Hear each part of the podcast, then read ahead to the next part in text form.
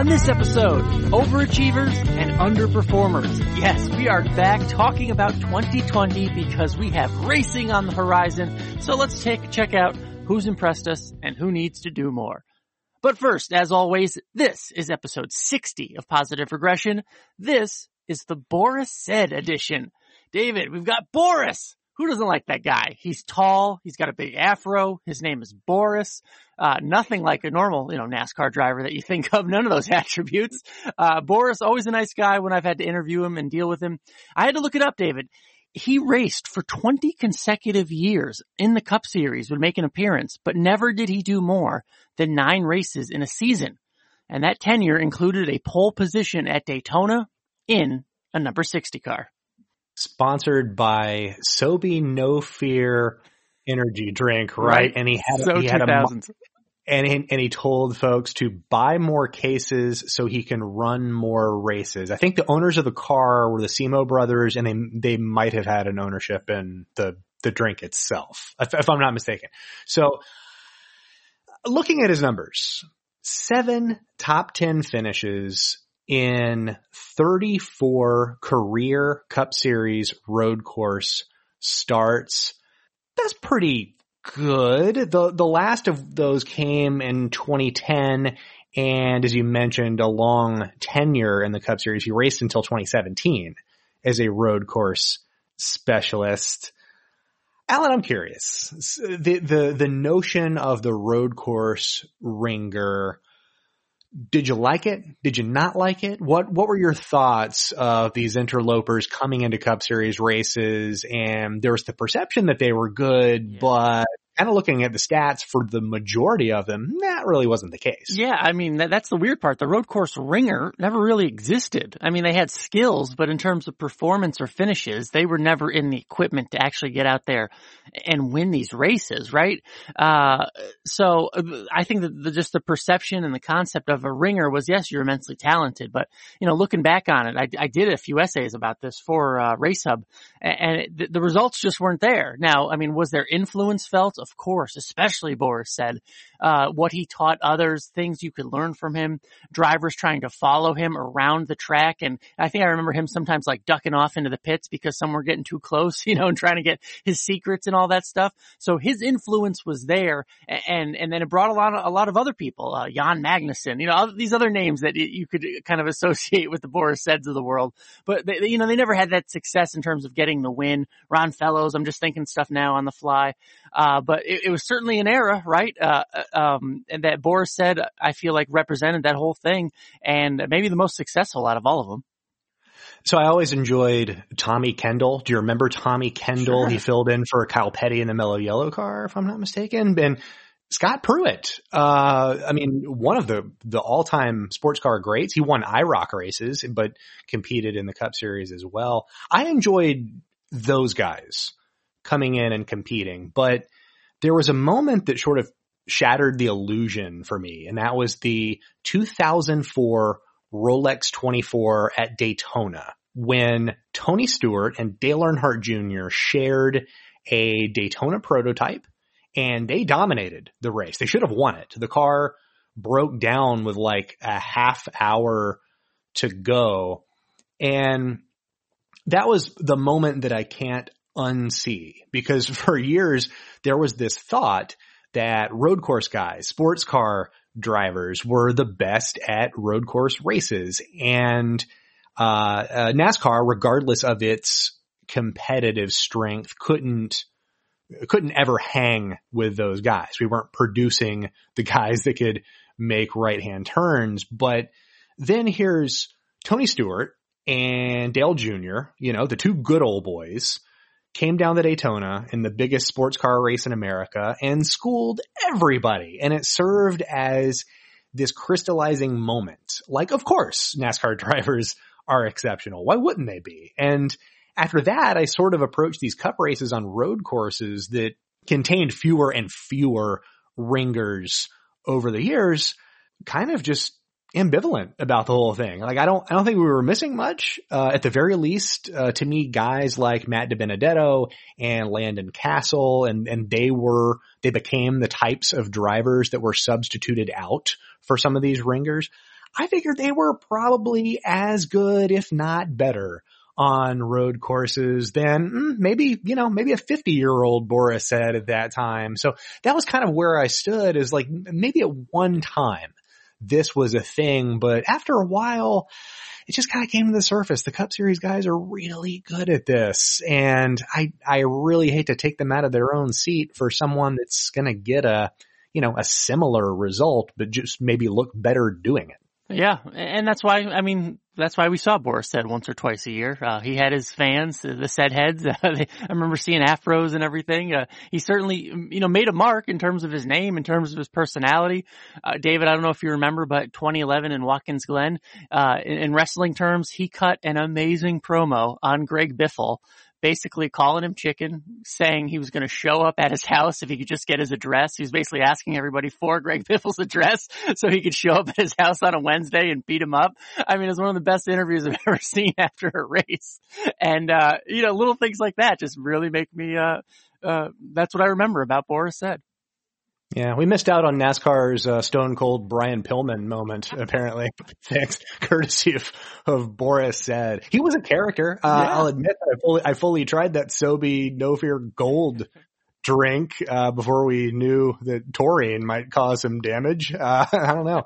Um, but yeah, yeah, that's right. Mid 2000s. Yeah, that was about par for the course then. Um, but yeah, I think Boris Said now invariably synonymous with the term uh, road course ringer. Yeah, Boris Said, we salute you, episode 60 of Positive Regression.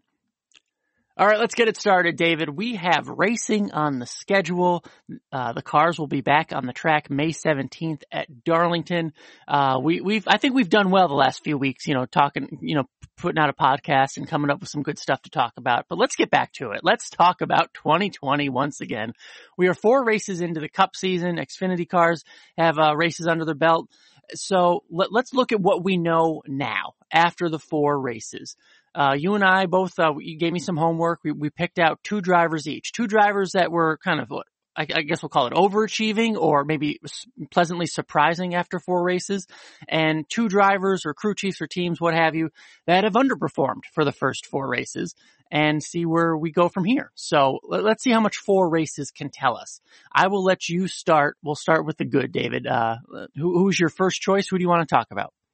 I want to talk about Chris Buescher, uh, the newest driver at Roush Fenway Racing. I know a lot has been going on with Roush Fenway between Ryan Newman's injury, Ross Chastain coming in to uh, substitute in the number six car.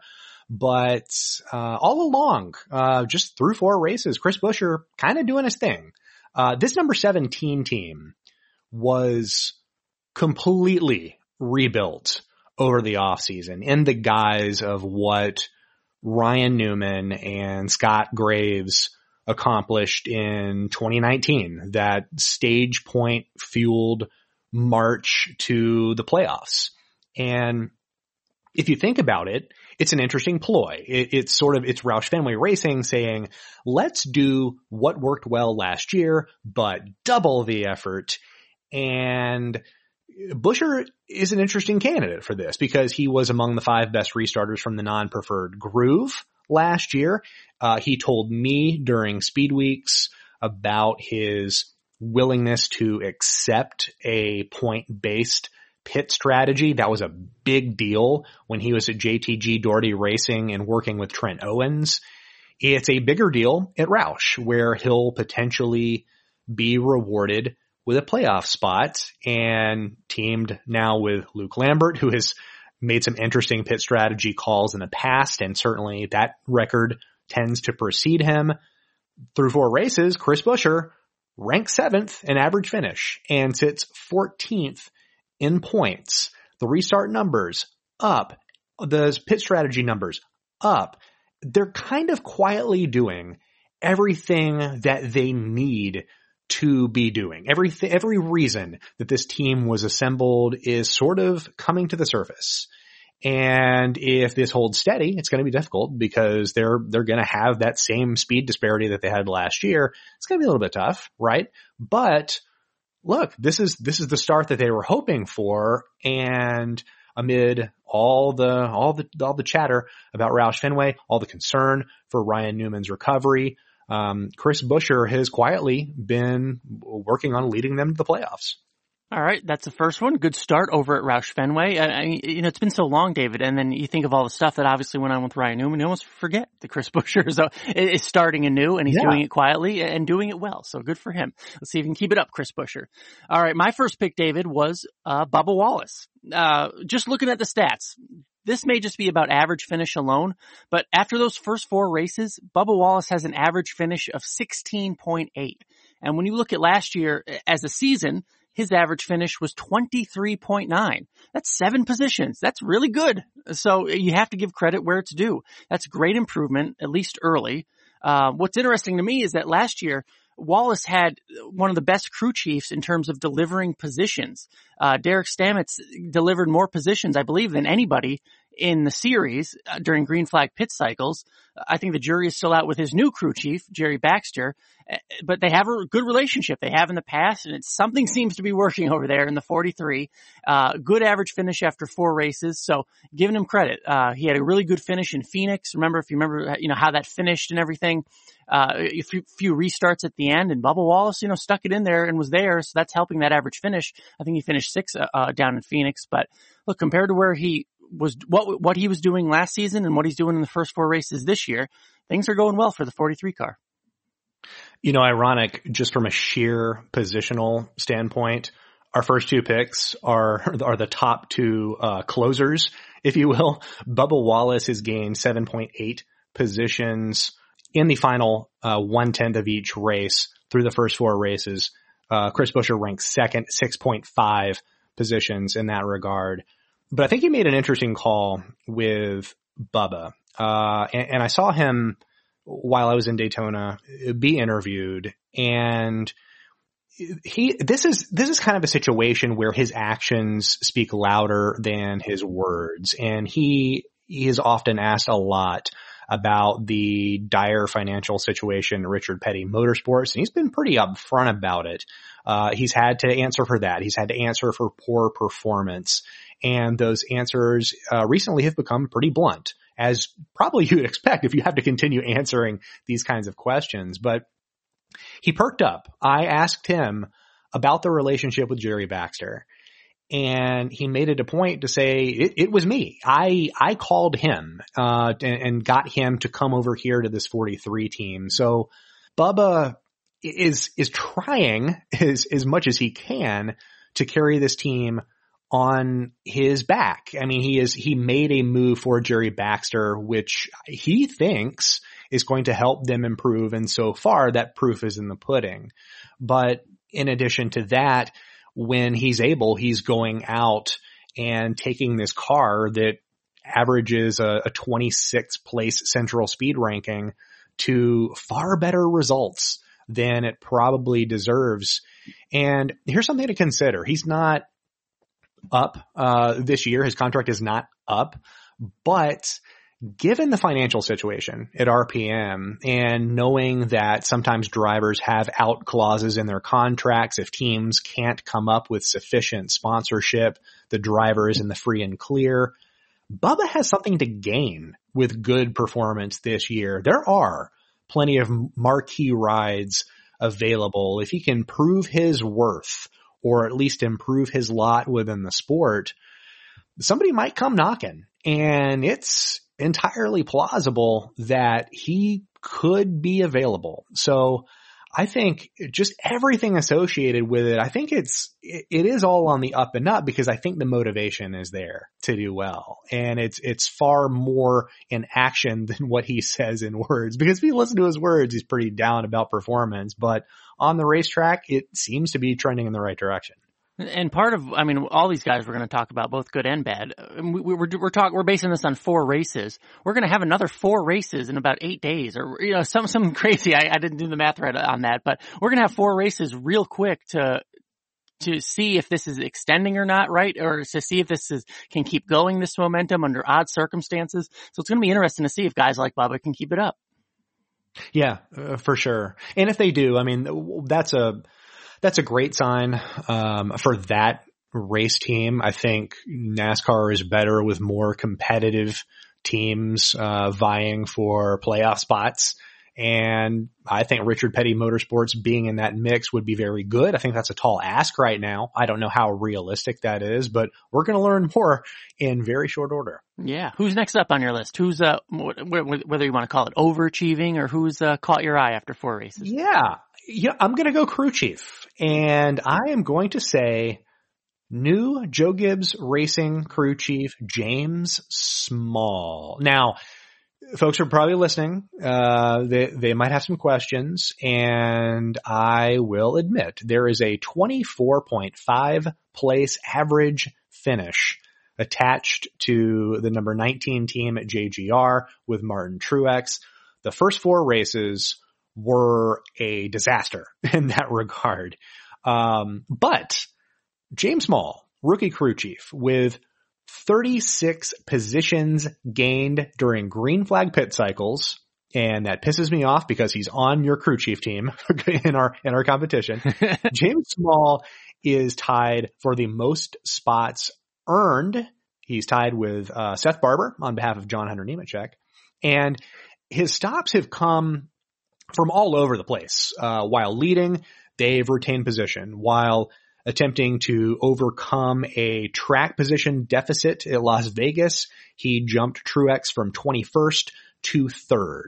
Uh, so some versatility in his pit calls. They have the sixth fastest car right now in the series. And that is the fastest among Joe Gibbs Racing's quartet of cars. And I, I am foreshadowing something here, but ultimately James Small does not want to be in a position where he has to focus on getting his driver big gains. Uh, I wrote a couple of weeks ago uh, for the Athletic that their average running position when pitting under green is like four positions off of where it was last year. Um, that doesn't sound like much, but the weighted expectation changes for retention and position gains, and they want to be higher up in the order. Um, now, that is a known that needs to improve, but from where I sit, it's really good to see that James Small is the kind of crew chief capable of maximizing wherever he is in the field, maximizing the opportunity right in front of him.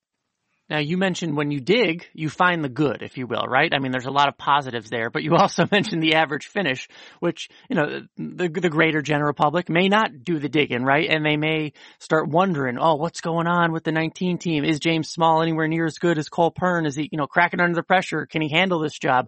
Uh, any worries there, do you think? I mean, I know you're not the type to measure that, but I do wonder what the perception may be if the finishes aren't there despite, you know, some deeper metric performance. So I talked to Martin Truex this week about uh, James Small, uh, just kind of for an, for an upcoming article that I'm working on. And Martin said, look, he, he thought from the get go, from the hiring, this was, this was the guy. Like this was really the only guy that he thought could come in and fill this role. And so far, where they've lacked is execution. Uh, pit road has been uh, a trouble spot, uh, just in terms of the over the wall crew, um, and things of that nature. But the performance, if you want to see it, the, the in between, between green flag and, and either a yellow or a checkered has been very good. And if that's what you're going to focus on and that's the evaluation that you're going to make, then I can make an argument that this particular JGR team might be the best of the lot. Wow. And it, it's, you know, can we expect James Small to go out and win six to seven races as a rookie crew chief? History tells us that isn't likely, but we might we might see more than a few wins from this team and the direction it's heading in, I feel pretty good. And given the tracks that are coming on this, up on the schedule, Darlington and Charlotte, yeah, Truex is pretty good there. Uh, so if, if this is largely the, the same team absent Cole Pearn, I feel pretty good about this initial slate of races for them. And I think that they're, they're just, they, they are talent ready to, to burst out. I think there's the cream will rise to the top. All right, good stuff there. Next up on my list, uh, David, I'm starting at the top over on the Xfinity series. Uh, Harrison Burton. Uh, so certainly it's not, you know, quiet that what he's doing over there because he's doing so damn well. But look, he's been awesome. And again, credit where it's due. Four races, David. Finishes of second, fifth, first, and second. Pretty damn good for a rookie uh, especially a rookie who came in with maybe some questionable expectations, right? After a rough stretch in the truck series. I looked up your numbers on Motorsports Analytics. Uh, he had a production, he was 15th in production in the truck series last year.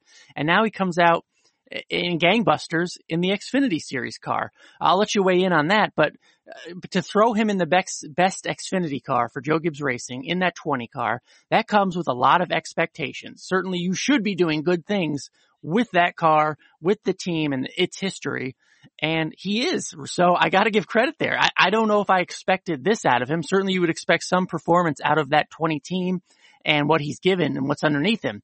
But to have all these good finishes to start off the season, I don't know if I expected this.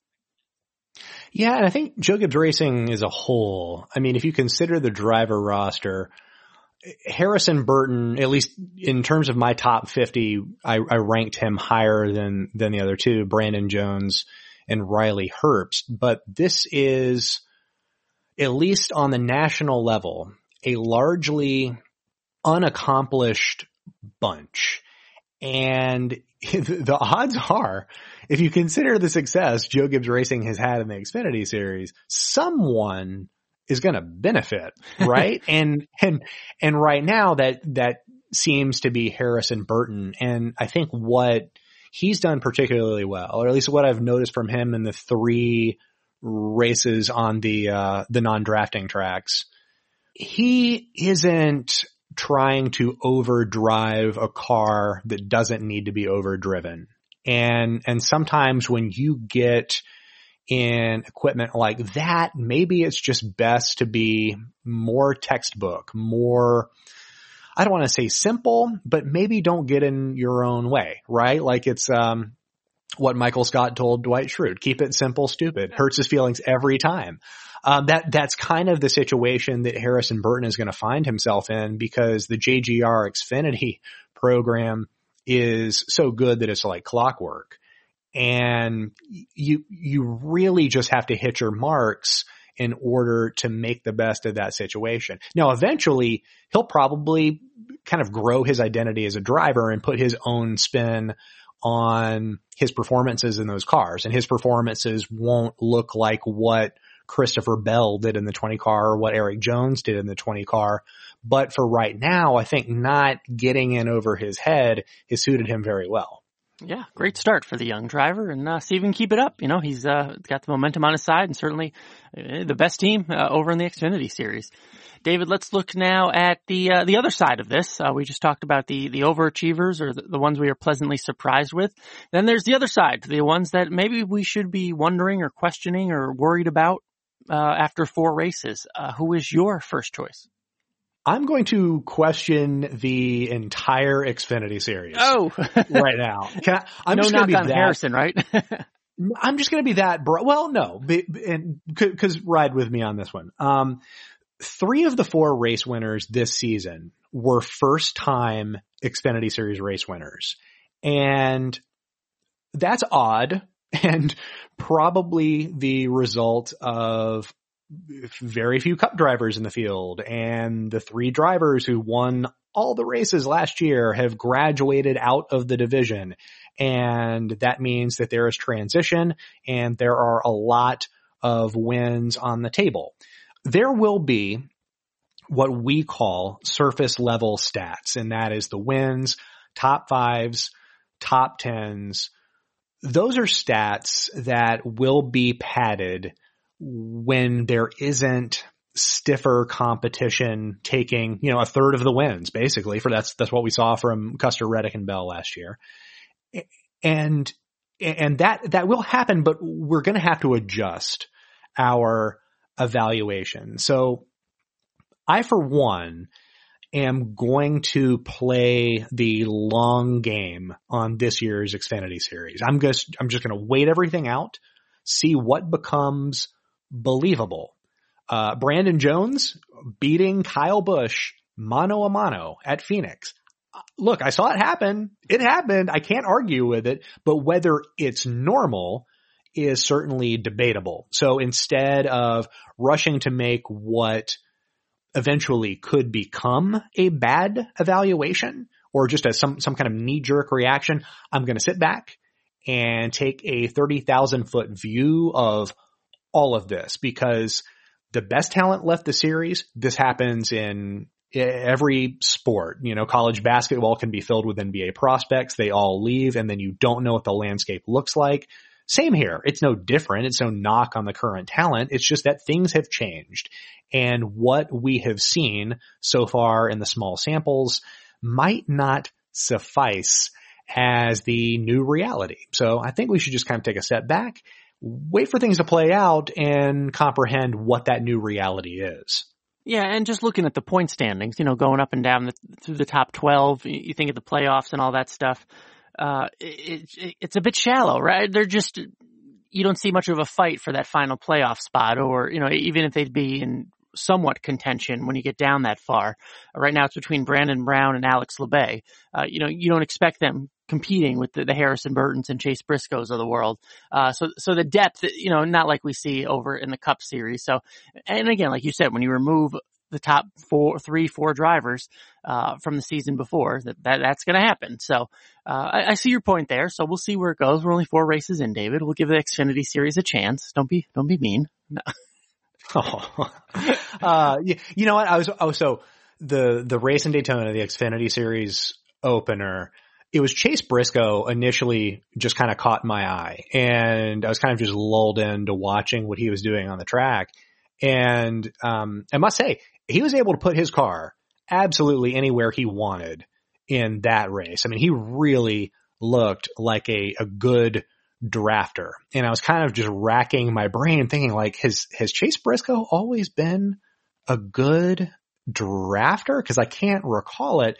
And then, you know, you, you slowly you look up and Jeb Burton is leading and then Noah Gragson is contending for a win. And then it just kind of clicks like, oh, oh, everybody left. This, that, that, that explains, that explains this.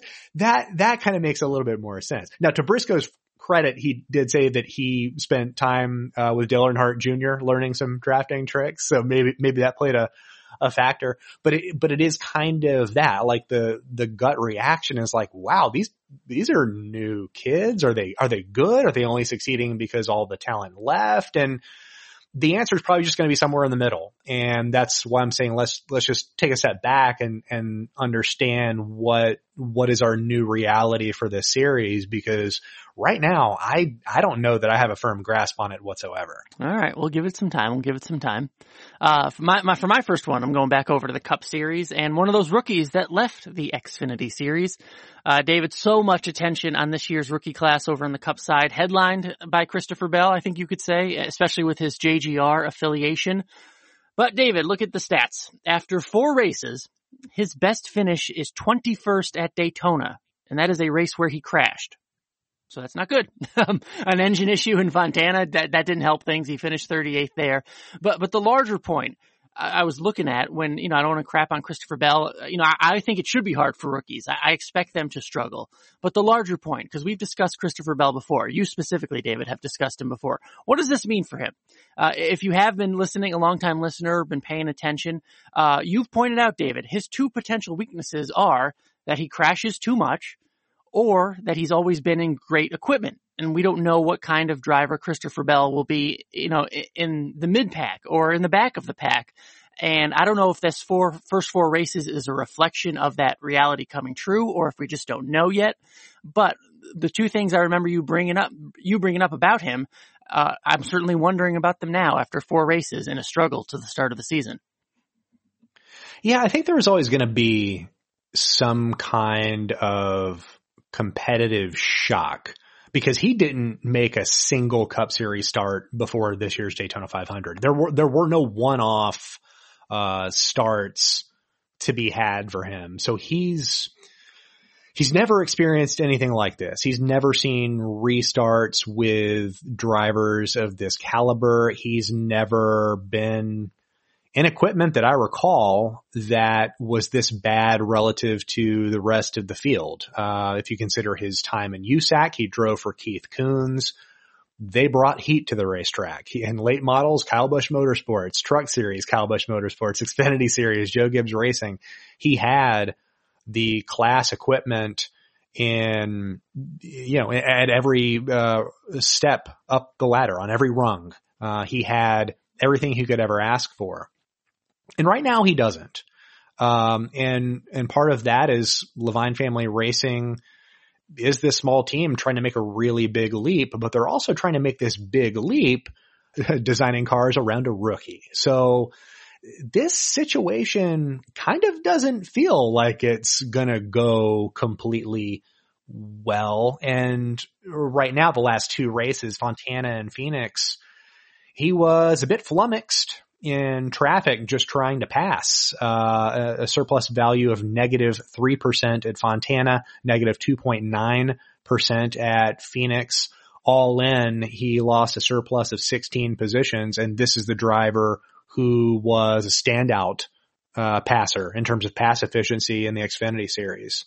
Um, it's a different world certainly. And I think this is something that we could have expected. There's probably a little bit of small sample size and Daytona bias involved, but should we be surprised that this particular rookie is struggling in this regard? No. And, and this might be something that just takes some time to iron out. Uh, he's clearly a, a, talent, a raw talent, if that.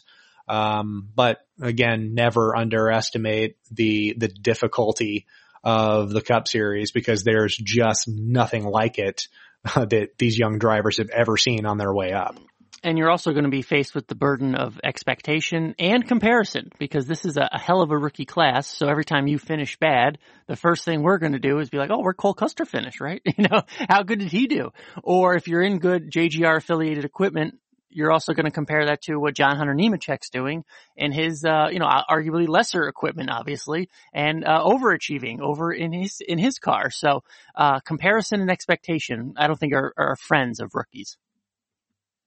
I think that's fair. And in, and this is just kind of where we have to throw expectations out. I I don't ever really expect much from rookies. I I used to say all rookies are are pretty just terrible um, because I mean you can't you can't rely on on them just how they're going to react to uh, a much more difficult series you you can't you can't trust them in those situations because they've never been there, right? Yeah, no, like, no, I, and I agree. Not you realistic thing to do. Shades of Chris Rock, you know, it's supposed to be hard, right? You know, the, the Cup Series is supposed to be hard. You are supposed to struggle as a rookie. So if you went out there and, and just dominated, I'd be, I wouldn't, I wouldn't think much of the rest of the series if it was suddenly very easy for a rookie. So you know, we'll get we'll give these rookies some time, but it, you know, something we got to discuss. David, who's next on your list? Okay, my uh, yeah, this will be my final pick. Uh, I'm gonna say the rest of Joe Gibbs Racing outside of uh, Martin Truex's 19 team. This organization won the championship in 2019, and and in doing so, they set something of a modern day record for wins in a season, and uh, comprised three of the top four spots in the Central Speed rankings. Well, this year, and Daytona is omitted here, JGR's four cars rank sixth, and that's Truex, eighth, 14th, and 18th hmm. in Central Speed. What is happening here? Uh, if we omit Denny Hamlin's Daytona 500 win, which was brilliant, but not at all transferable to the majority of the schedule, there isn't much to show here.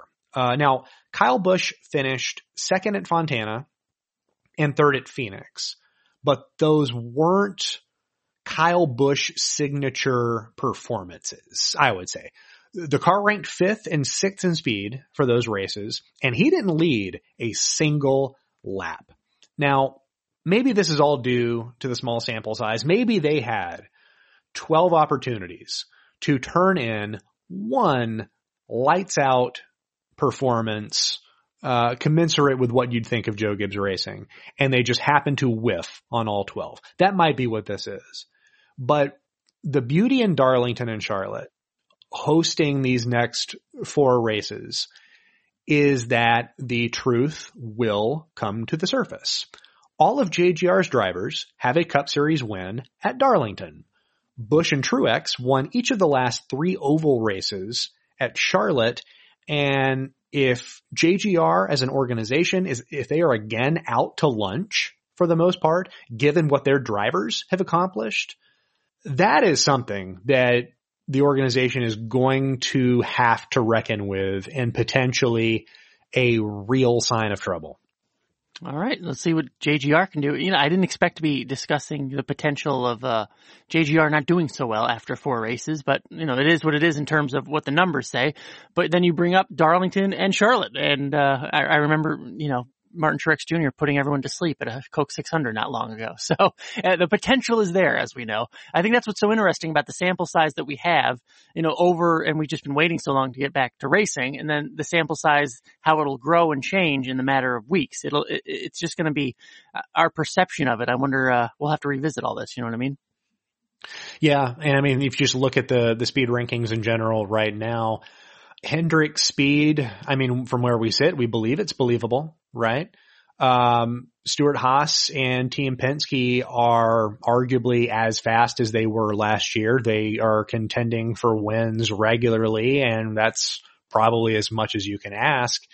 But curiously missing from the the front of that pack is Joe Gibbs Racing, and we know they're capable. It's all the same people involved making it happen.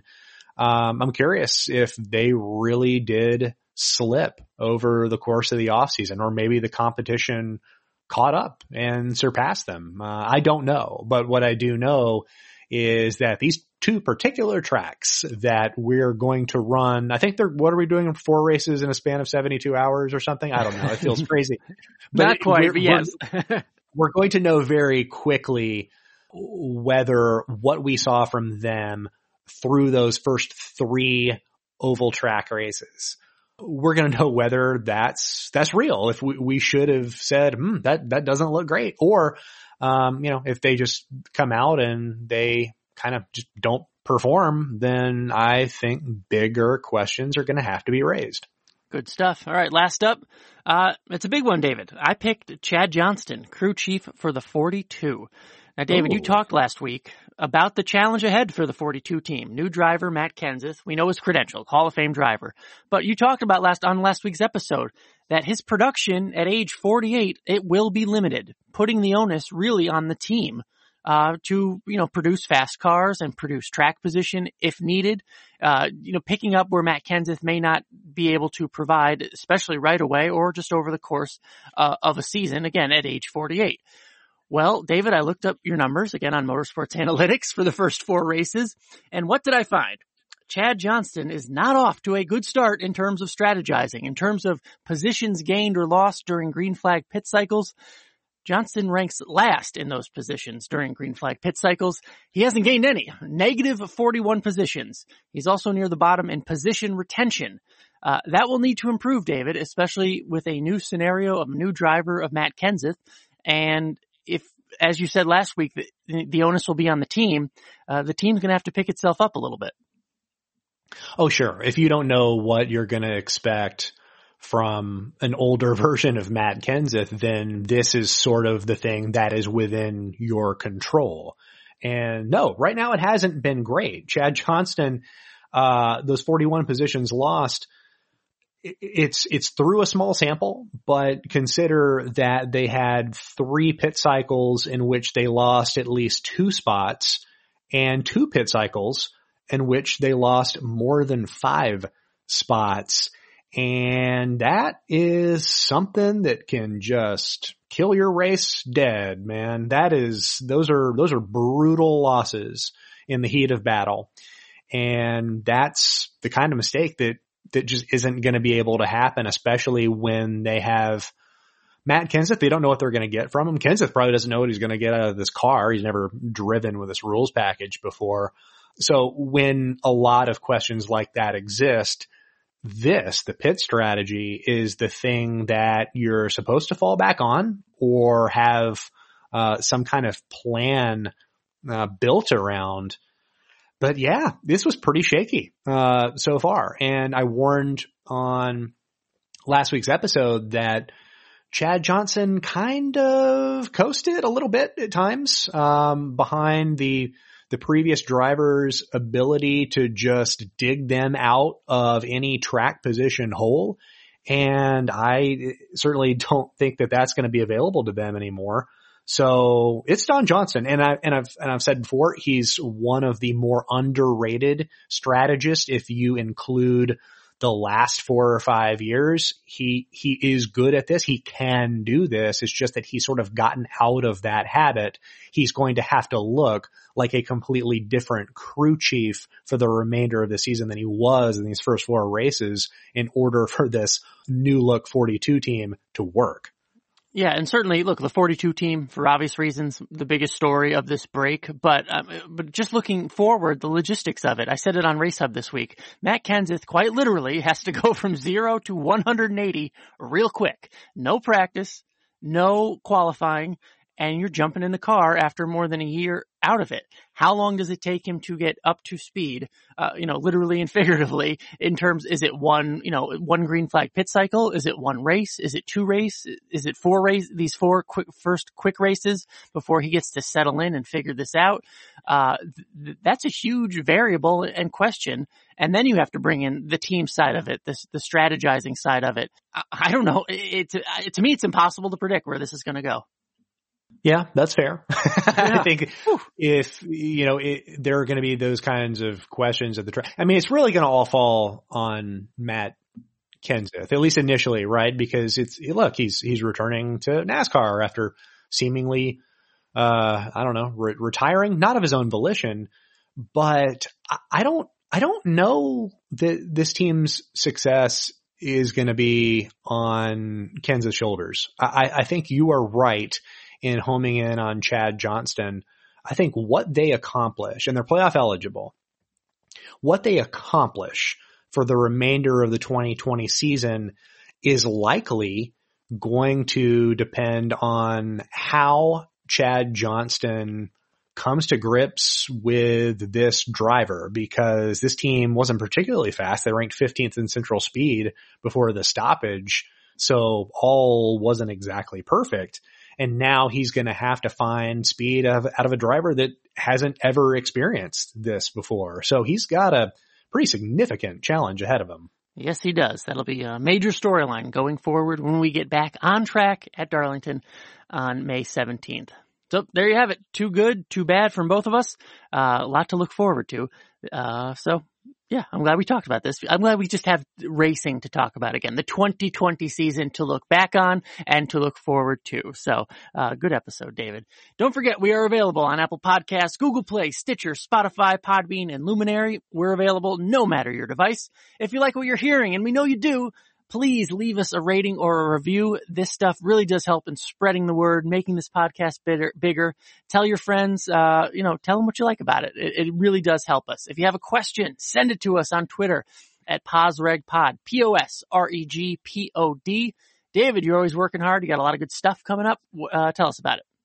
So, uh, this week for The Athletic, I mentioned it earlier, interviewed Martin Truex this week. I also interviewed Cole Pearn and that is right. It is the third what? and final installment of my leap year series, all about 2016. Where did you find him? Row Tell us about racing. yeah, he's out. He's he is hang chilling in uh, British Columbia. He is homeschooling his kids like a fool, man, and he's uh I, I gotta tell you, it sounds, sounds like he's, uh, he's digging life, uh, Good, right good. now. But, but he was happy to talk to me about, uh, something really special when they, when they went from good to great at Furniture Row Racing. Really insightful stuff. Um, so check that out, filled with fascinating info and keep watch of my Twitter account at David Smith MA. There will be some news on Friday morning and some news on Monday morning. Uh, things are happening. All of you should be interested, so stay tuned. Good stuff. Looking forward to that. And I hope you're still watching Race Hub. Uh, Check out my Twitter feed if you missed anything on there because I was reporting this week about uh, the shops opening back up. Look, North Carolina has uh, opened back up in its its its various phases, but uh, teams are back in, in a way. Not, I did reports about Team Hendrick and uh, Chip Ganassi Racing, actually how they're opening up, how they're proceeding forward with all the safety um, regulations and everything, who's at the shop, who is not, what they're doing to prepare for Darlington. So check out my Twitter feed for those two reports because uh, it, it's a different world they've come back to. So uh, check out that Race Hub every night, 6 p.m. on FS1, Monday through Thursday, and uh, I look forward to uh, seeing real racing back on Fox, on the Fox family. So just keep it on Fox all weekend uh, coming up because there's plenty of good NASCAR content on there. Appreciate you watching. And we appreciate you listening, of course. This is Positive Regression, episode 60. For David Smith, I'm Alan Cavanna. Have a great week, everybody.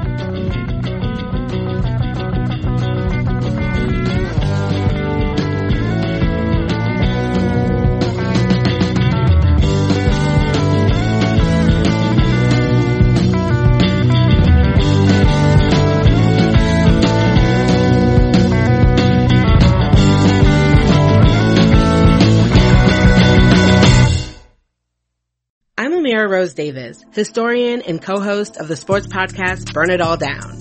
And now I'm hosting the new season of American Prodigy, all about black girls in gymnastics.